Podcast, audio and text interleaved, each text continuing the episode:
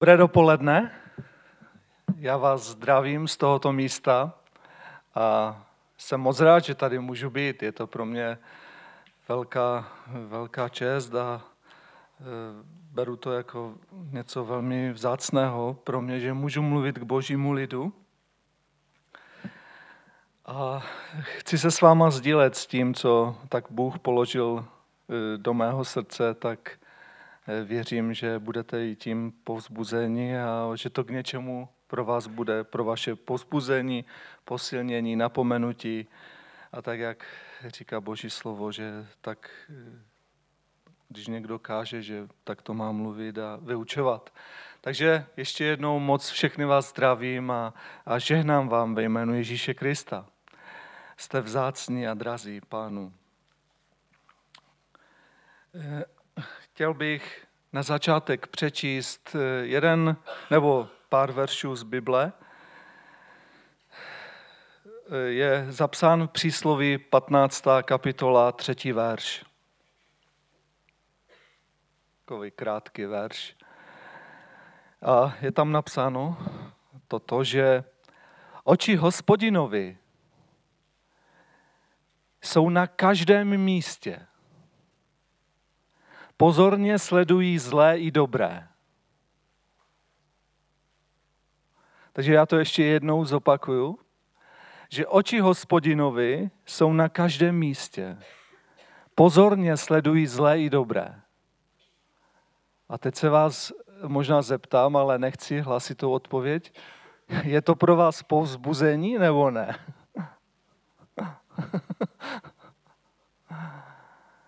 Ano, když vykonáme nějaký dobrý skutek, tak chceme, pane Bože, abys to viděl. To bylo pro tebe a já jsem tak dobrý. To se mi tak dobře povedlo. Ale víme, a jako já teď nechci o dobrých skutcích mluvit, ale, ale víme, že ne vždycky se podaří jenom ty dobré skutky. Jsou i situace, kdy se nám něco velmi nepo, nepovede. A víme, že jsme, že jsme upadli, že jsme zřešili, že jsme řekli něco, co jsme neměli říct. A, a máme v Biblii napsané, že oči hospodinovi jsou na každém místě. To znamená, že jsou všude. Jestli je na každém místě, tak to znamená, že jsou i tady. Jako já vím, Bible to tak napsala, tak velmi prostě napsala na každém místě. Jestli na každém, tak to znamená, že není žádné místo, kde by oči hospodinovi nedosáhly.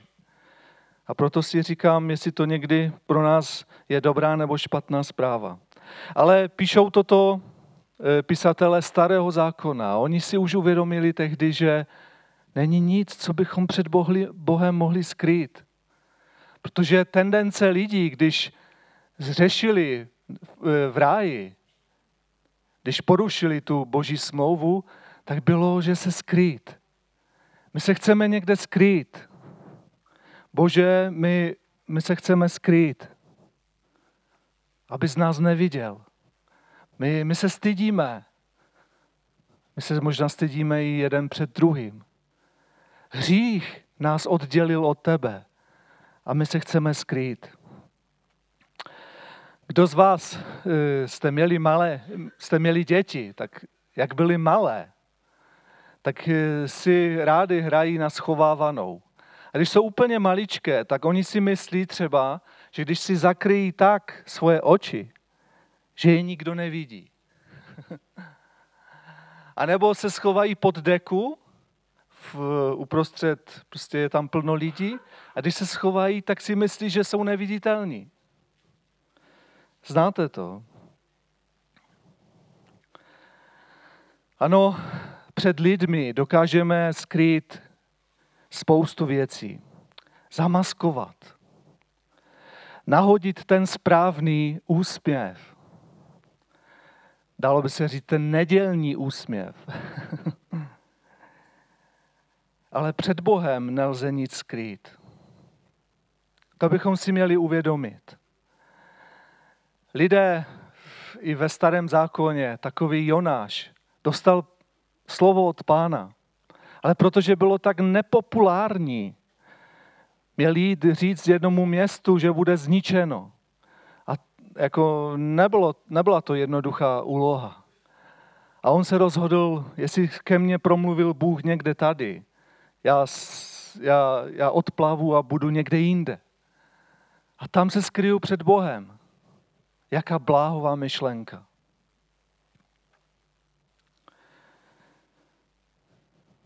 Prorokům ve starém zákoně se někdy říkalo vidoucí. On viděl víc než obyčejní lidé tehdejší doby. Říkalo se jim vidoucí. Viděli dál, anebo viděli to, co bylo normálním lidem skryto. Bylo jim to zjeveno od hospodina. Jedním takovým vidoucím byl Nátan, který žil v, v, v období, kdy vládnul král David. Král David byl úžasný bojovník boží, udělal spoustu úžasných věcí, porazil Goliáše a tak dále, ale má na svém kontě i velmi hluboký hřích. A Nátan, ten vidoucí, jednou za ním přišel, když spáchal takový dost hnusný hřích a řekl, to, co si učinil králi, je naprosto špatně. Bůh mu to zjevil. Protože je napsáno, že e, Bible, to tam celý ten příběh, když, když on e, e, spal s tou Betšabe a pak zjistil, aha, je těhotná, ona mu to řekla, jsem těhotná, tak se snažil zlikvidovat toho jejího manžela, aby to nějak zamaskoval. Snažil se to zamaskovat, přečtěte si to v Biblii, teď na to nemáme čas, je to 2. Samuelova 11. kapitola. Chtěl to narafišit různým způsobem. Když se mu nepodařilo, eh, tak vymyslel to, že prostě ho postaví do toho, do někde byla válka, do toho nejhoršího místa, kde neměl šanci přežít, tak ho nepřátelé zabili. A pak on si vzal tu manželku, protože byla vdova, že jo? ale vidoucí. A pak je napsáno, napsán ten verš. Ale to, co učinil David, bylo zlé v očích hospodinových, to, co David spáchal. Takže Bůh vidí to, co, to, co děláme. To, co děláš ty, to, co dělám já. Bůh to vidí, Bůh tě vidí nejenom tady ve schromáždění, ale vidí tě doma. Je to dobrá zpráva. vidí tě v práci, vidí tě ve škole. A nemůžeme před ním nic skrýt. Takže mm, vidíme, že a vidíme, že naše lidská přirozenost nás vede k tomu, že činíme nepravosti, že řešíme ta lidská, spra, eh, lidská přirozenost. A eh, lidé starého zákona a Mojžíš, když vedl izraelský lid, tak jim přinesl zákon, zákon Mojžíšův. A lidé museli přinášet oběti zvířat, zvířecí oběti k tomu, aby byli očištěni od svých hříchů. A proto putovali třeba každý rok do Jeruzaléma aby za sebe, za celou svou rodinu obětovali zvířata. Takže přiváděli ovce, kůzlata, bíky a kněží je zabíjeli, možná před jejich zrakem. Přišla rodina, sešli se a šli 30, 50 kilometrů ze zvířaty. A pak je ten kněz podřezal. Byla to jatka. Ale to dítě se ptalo, mami, tati, co udělal ten eh, beránek, ta ovečka, to kůzle. Možná i děti tehdy měli vztah, tak jako dneska mají vztah těm zvířatům domácím. Co udělalo? Proč musí zemřít? Ten rodič jim vysvětloval za naše, za naše hříchy, za to, že, že činíme nepravosti. Toto zvíře a ono ho vidělo, v jednu sekundu ještě žije a pak zemře. Za, za, po zásahu nožem třeba. Proč? Abychom byli očištěni, vysvětluje ten židovský otec tomu svému dítěti. Ano, tehdy to bylo ve zvyku.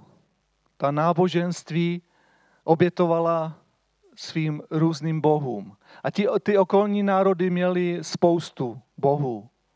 Víme o tom. A obětovali jim jak zvířata, tak dokonce i své potomky, lidi, lidské oběti. Chtěli si ty bohy získat na svou stranu. A proto jim přinášeli různé oběti, mezi jinými i lidské. Své děti obětovali, ale to se hospodinu nelíbilo. A víme, jak to pokračovalo, že e, Izrael přinášel ty oběti, ale pak jim často Bůh říká, lidé, mě už nebaví ty vaše oběti, protože vy sice je přinesete, ale vaše srdce je úplně někde jinde. Vaš, vy se postíte sice, přinášíte oběti, ale pořád pokračujete naprosto ve svém staném způsobu života. Podvádíte jeden druhého. Jste falešní, máte falešné váhy. Vy tam vážíte, ale místo toho, aby to mělo kilo, tak to má jenom 80 eh, deka například. A tak podvádíte denodenně.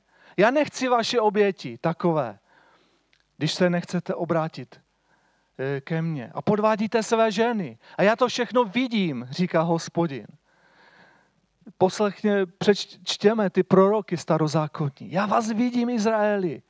Vy žijete úplně šileně, jak ty okolní národy. A já to vidím.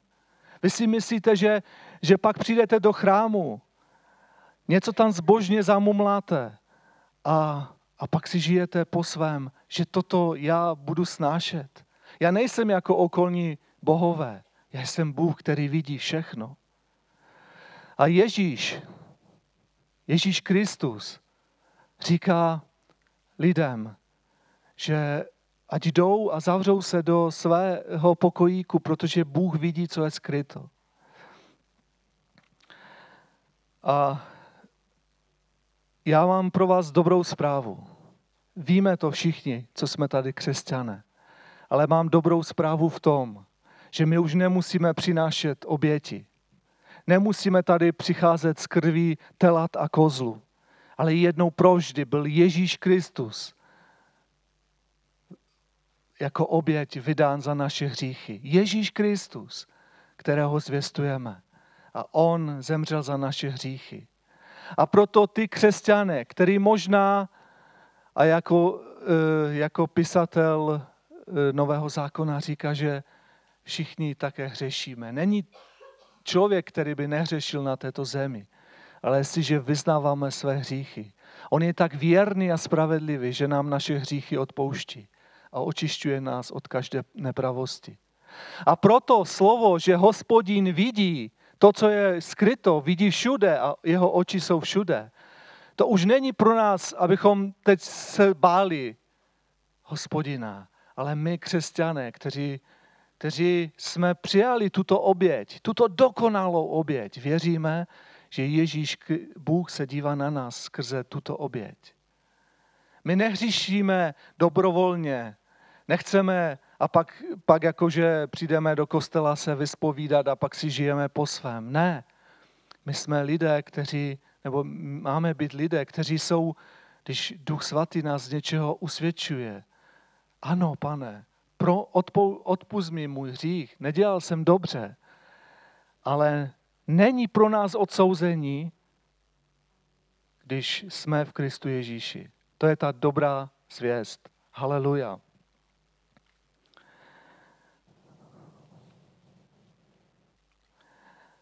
Takže Bůh nás vidí čisté, ne skrze naše dobré skutky. Ty jsou jistě dobrovodným znamením toho, který následuje Krista ale vidí nás čisté skrze oběť Pána Ježíše Krista. Protože je jeden žalobce bratří, jak je psáno, ten zlý. A ten nás neustále odsuzuje a pomlouvá a žaluje před Bohem.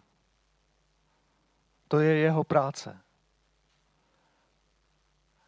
Ale my máme přímluvce.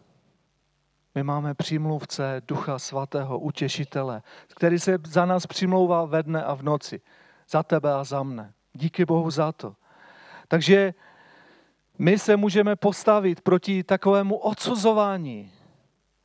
Kdyby tě chtěl nepřítel odsuzovat, že ty jsi nehodný, tak se mu postav slovem Božím, které říká, že jednou provždy byl, a přivlastni si to, jednou provždy byl za mě obětován Ježíš Kristus a já jsem očištěn jeho svatou krví. Haleluja. Jedině s tímto můžeš bojovat. Božím slovem. Ani jsem vám neřekl na začátku, že mám takové tři, tři hlavní myšlenky. Tak to byla taková první myšlenka, že hospodinovi oči vidí všechno a všude. A ještě bych k tomu, eh, k této myšlence přečetl, že eh, ten známý verš, o slo, jaké je slovo Boží. List Židům, čtvrtá kapitola, 12. a 13. verš. Slovo Boží je živé, mocné a ostřejší než jakýkoliv dvousečný meč. Proniká až na rozhraní duše a ducha, kostí a morku a rozsuzuje touhy i myšlenky srdce. Není tvora, který by se před ním mohl skrýt. Nahé a odhalené je všechno před očima toho, jemuž se budeme ze všeho odpovídat. Takové je Boží slovo. Nahé a odhalené je všechno před ním. Nelze nic skrýt, ale my jsme skryti tou Boží obětí, Kristovou obětí. Takže to byla moje první myšlenka a ta druhá je úplně z jiného soudku. že to tak řeknu. Úplně o něčem jiném. A říkám si, hm, jako je to správné kázání, když to není o tom samém celou dobu. A říkám si, pane Ježíš Kristus, když mluvil kázání nahoře, tak taky procházel tak plynule z jednoho prostě tématu a pak mluvil o jiném. Prostě budu mluvit teď na co, co další mám na srdci. A to je výběr životního partnera. Takže je to úplně trošku jiné, než čím jsem začínal. Ale e, protože jsem, mám zodpovědnost jako starší za tento sbor, máme zodpovědnost, tak věřím, že můžu umluvit i k té, do tohoto tématu.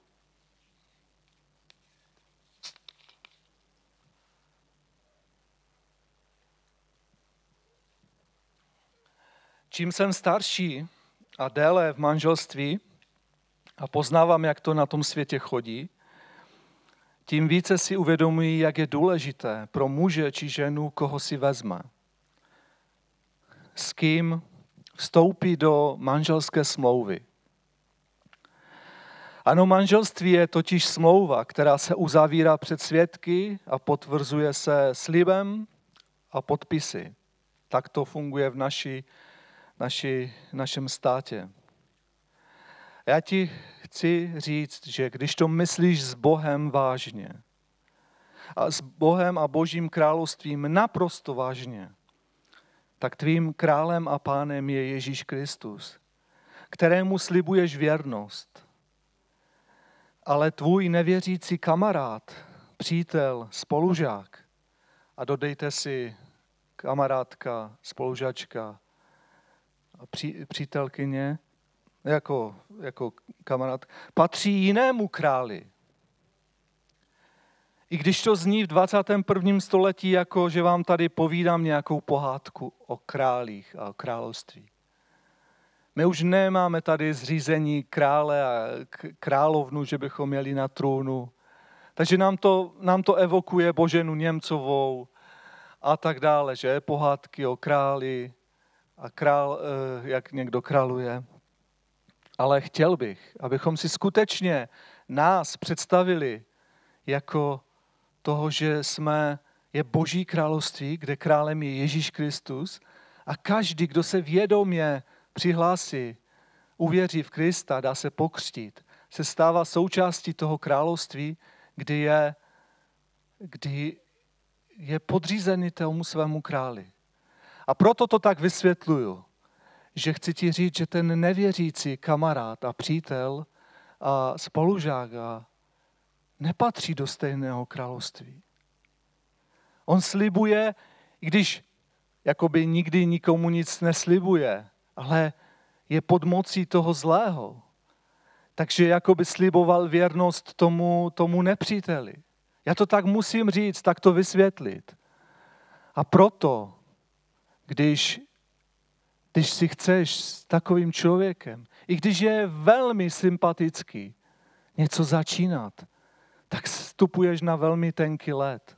Já to tady chci říct a varovat ty z vás, kteří, kteří ještě máte předtím, eh, ještě nejste, nemáte žádného partnera a te, teprve vás čeká tento výběr. A říkáš si, no tak proč to neříkáš na mládeži? Proč to neříkáš na dorostu? Proč nás zatěžuješ takovým, my, kteří už to máme dávno za sebou? Je myslím si, že je dobré, aby to slyšeli všechny generace a e, aby, abyste mohli také, třeba když tu někdo není, e, to předat dál, jestli s tím budete souhlasit.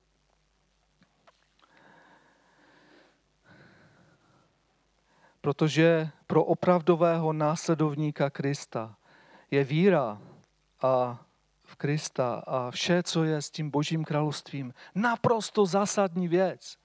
Není to jen nějaký doplněk, nějaký malinký, neznatelný, kdybych tady měl, měl nějakou uh, sponku, jo, kterou byste ani neviděli vy vzadu. Ta víra, že to je nějaká taková nepatrná věc, kterou si nejde všimnout. To není. To je naprosto zásadní věc, úplně jiný pohled na, na tento svět, na život. Je to křesťanství. Ano, a tady jsme u toho. U mnoha lidí kolem nás se z víry stal jen takový módní doplněk. Přejí si mít svatbu v kostele. V závorce na tom není nic špatného. Ale pokud jde jen o formalitu, že to tam je hezké, romantické, ale vůbec nerozumí obsahu, tak je to špatně. Pokud víra neprorůstá úplně celým mým životem a neovlivňuje veškeré mé rozhodování, tak je něco špatně. Pokud nedokážeš se svým třeba budoucím partnerem naprosto otevřeně mluvit o věcech víry a nejste schopni společně kleknout na kolena a volat k Bohu, tak to není partner pro tebe. Může ti být šíleně sympatický, ale musím ti říct, že zamilovanost po určité době pomíne a přijde, přijde normální život. A mluvím teď hlavně k mladým, jak jsem již řekl, kteří ještě nikoho nemají, aby mohli takto o těchto záležitost přemýšlet. Abyste to takto měli ve, svých, ve své hlavě nastaveno. Mluvím k rodičům, aby se za to u svých dětí pravidelně přimlouvali. Od narození i dřív. Aby se za to modlili a přimlouvali. Mluvím k prarodičům, aby se taktéž přimlouvali. Ale teď už mluvím k tobě, tobě, pokud jsi mladý a nemáš toho partnera. Jde o tvé rozhodnutí. Už nežijeme v době, kdy nám partnera vybírali rodiče. A už to bylo dávno domluveno, protože to je, to je ten nejvhodnější. Jste byli malí a už dopředu jako vám byl přidělen nějaký partner. Tak to dneska není. A proto z toho důvodu ti chci říct a poradit ti. Nic si s nevěřícím nezačínej. Když si v náhodou v životě vybereš práci, školu, která tě nebaví, tak to dnes není žádný problém. Můžeš ji změnit. Můžeš práci změnit. A nikdo to neřeší.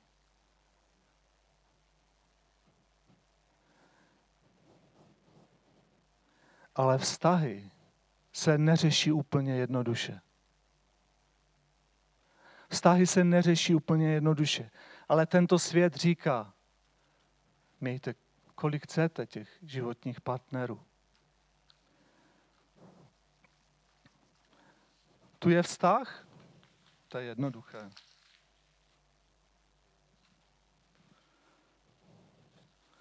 Bude další. Tu je vztah? Nehodí se, ne? Pryč s ním.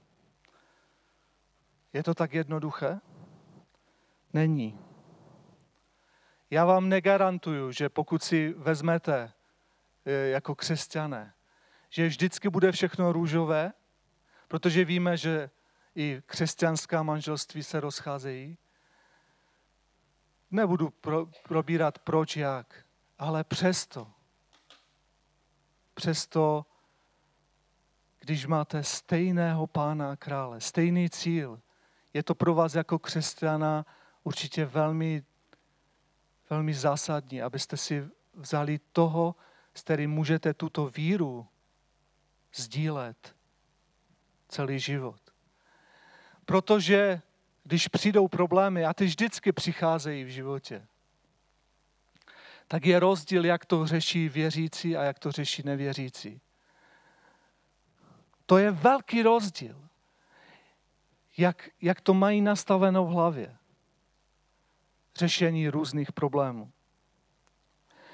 A proto pozor na pasti, protože ten nepřítel ti nedá všechny totálně nesympatické spolužáky, totálně hrozné spolupracovníky. Ale budeš tam mít velmi sympatického nebo velmi sympatickou ženu vedle sebe. Budete si rozumět v spoustě věcech, ale o víře nebudete mluvit, protože ona nevěří. Nebo on nevěří. Ale budete si rozumět v jiných věcech a zamilujete se do sebe a pak už se strašně špatně z toho vztahu vychází. Proto, kdo, ještě, kdo může, tak vám radím, nezačínejte si s, s tím. Ale pozor, neradím utíkat z již uzavřeného manželství. To v žádném případě. To v žádném případě, protože jste něco slíbili. A proto, když jste slíbili něco a váš partner je nevěřící, modlete se za něho.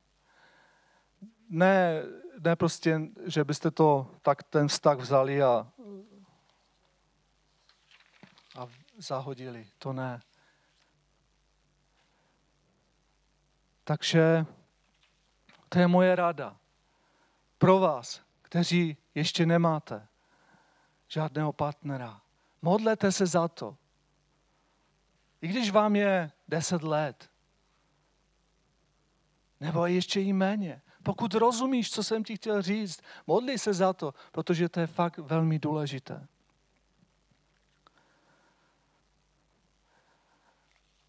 A vám, kteří možná nemáte úplně v tom vztahu takové požehnání, tak říkám a radím, modlete se, modlete se za své partnery. Ať jsou věřící nebo ne. Oni skrze vás můžou být a jsou požehnáni.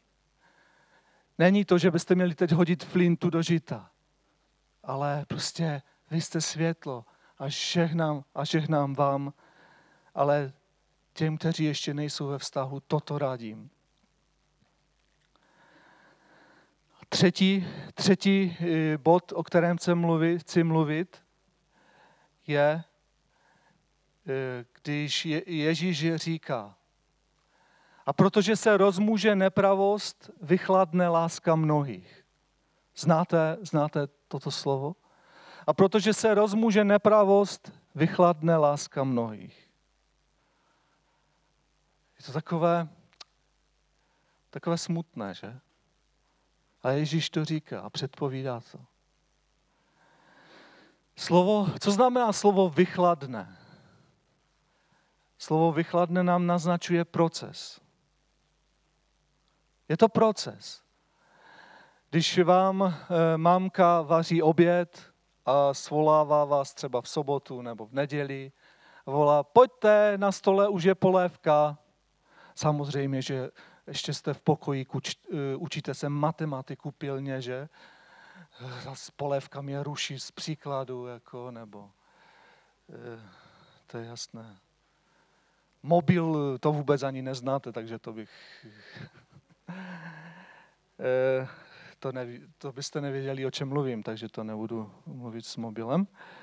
Eh, takže vás mamka ruší od eh, matematického příkladu, že polévka, polévka je na stole, samozřejmě, že musíte to dopočítat, že? Takže za dvě minuty ozve zase hlas, trošku se zvyš, zvyšeným eh, tím hlasitostí. Pojďte, polévka je na stole. Samozřejmě, že x, pořád nemáte x vypočítané. A ona už vychladne, už je úplně studená, to znamená, je to proces.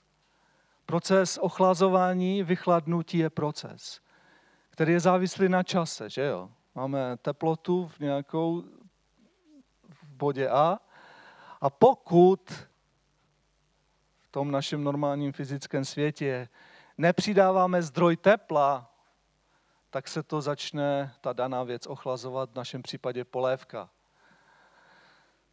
je to přirozené a je to tak. A někdy potom přijdete a fakt ta polévka je studená nebo jiné jídlo. A Ježíš říká, že když se rozmůže nepravost, ochladne láska mnohých. Víte, jak v České republice ochladla láska mnohých?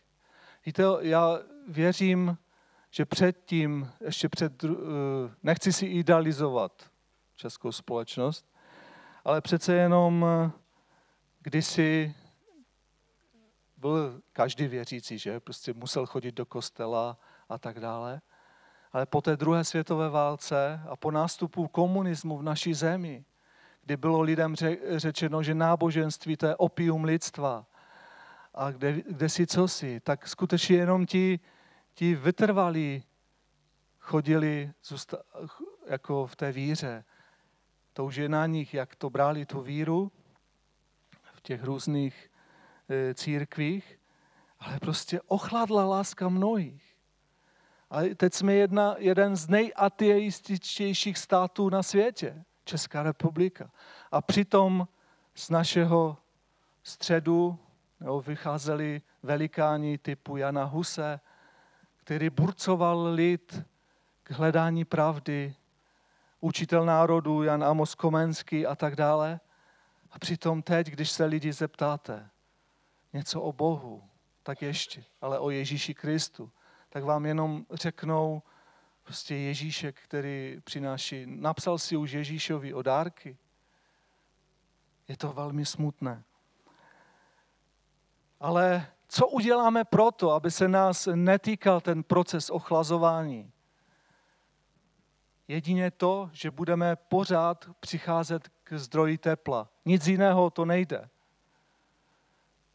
Musíme přicházet a být u zdroje tepla. Co to znamená v praxi? Vidíte, že se tady scházíme. Čím více lidí na stejném místě má stejné smyšlení, tím větší je tady boží teplo, že to tak řeknu. Ano, boží sromáždění je místo, kde, kde Bůh řekl, zaslíbil, že bude. A proto je důležité navštěvovat boží, boží sromáždění. A to, co se ten zlý snaží učinit v našich životech, je nám to znechutit tady, je tu moc teplo. Teď už máme úžasnou molitebnu, kde je úžasně. Ale prostě nevyhovuje ti kazatel. Nevyhovuje ti to, co tam mluví. Co to tam dneska ten Jirka mluvil prostě. Jo?